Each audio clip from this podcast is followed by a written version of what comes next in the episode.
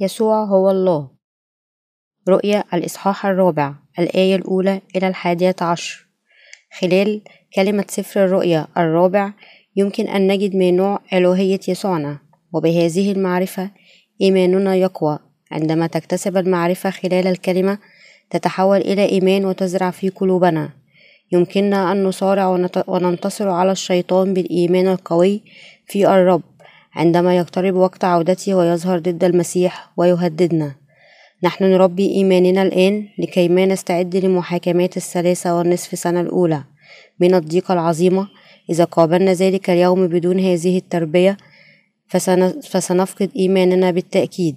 لكن إذا أعددنا إيمان صلب يمكننا أن نعلن بجرأة. حتى لو كنا سنموت في اللحظة القادمة أن الذي خلصنا هو الله وأننا نحن أولاد الله القدير.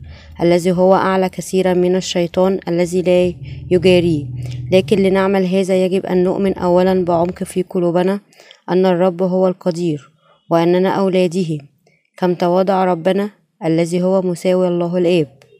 منحنا حينما جاء إلى هذه الأرض لكي يخلصنا من كل أثامنا. جاء إلى هذه الأرض في جسد إنسان في شكل خادم أقل حتى منا. مخلوقاته الخاصة. ماذا كان سيحدث لو أتى الرب ليس بمثل هذا؟ الإذلال لكن بالقوة والسلطة معادلا حكام العالم. إنه فقط طبيعي للقوي أن يصادق فقط الأقوياء وأن يلين قوتهم إلى المتواضع الملطخ والضعيف. لكن الرب جاء إلى هذه الأرض في شكل حتى أقل منا صادق المتواضع والضعيف وقد جعلهم شعبه بتخليصهم من أسامهم. لهذا الله هو الراعي الجيد والرب الرحيم ولهذا السبب لهذا الراعي الصالح الرحيم. نحن لا يمكن إلا أن نعطي التسبيح لمجد جعلنا أولاده. هكذا نسبح الرب بقلوبنا لنعمته وبركاته. بينما نحن على هذه الأرض وسنستمر أن نسبحه لقوته ومجده عندما ندخل ملكوته لنلحق بتسبيح الرب بصوتنا الخاص هو بركة عظيمة. لأولئك فقط الذين يؤمنون بإنجيل الماء والروح يمكن أن يسبحوا الرب. نحن أعطينا هذه.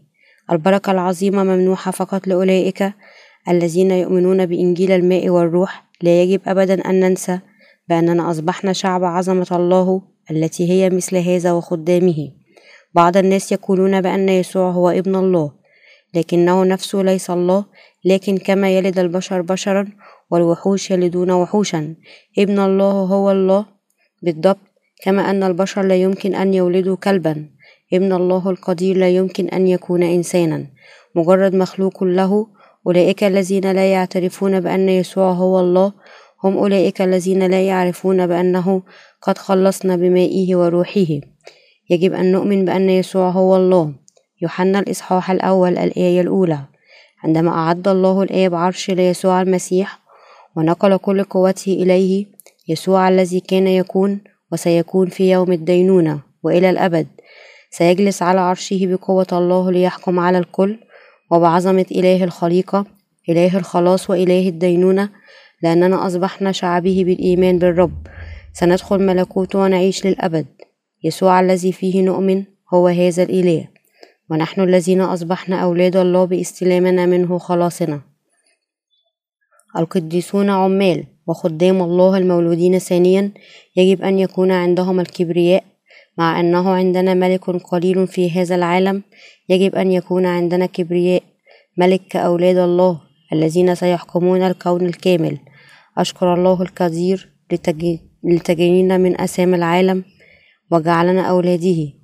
التسبيح الذي يعطيه للأربعة والعشرون شيخ في السماء الله كان لما قد عمل على هذه الأرض. تسبيحهم كان أن الله مستحق أن يستلم كل المجد الكرامة والقوة. فإن كل الأشياء قد خلقت بواسطته وهي توجد بإرادته.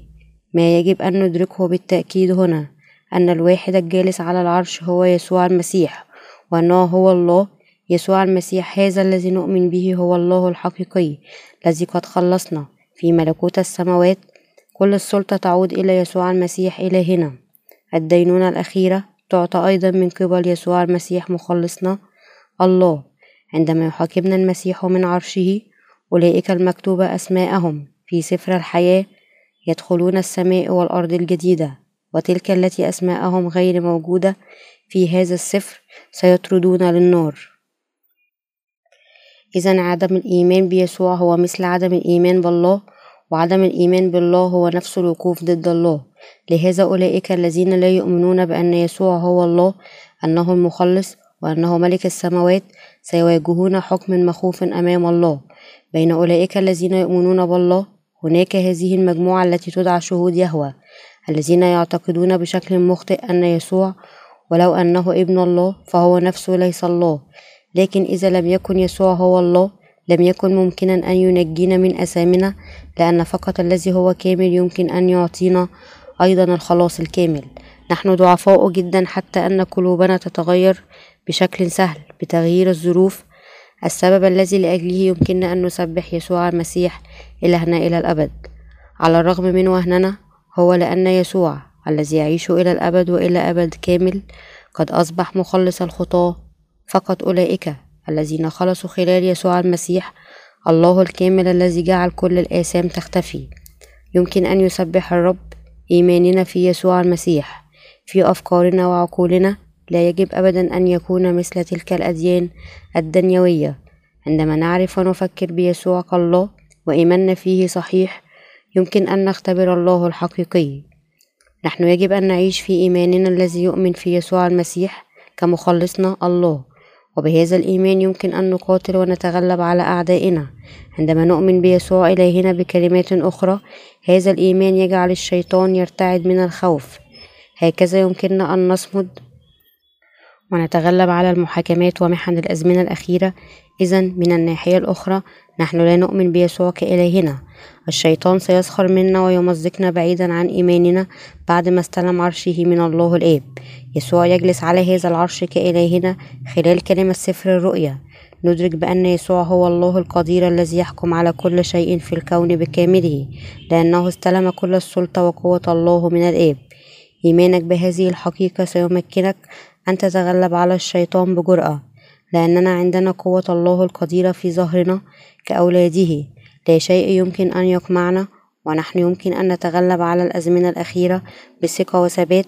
أشكر وأسبح الله لكل شيء قد عمله لنا.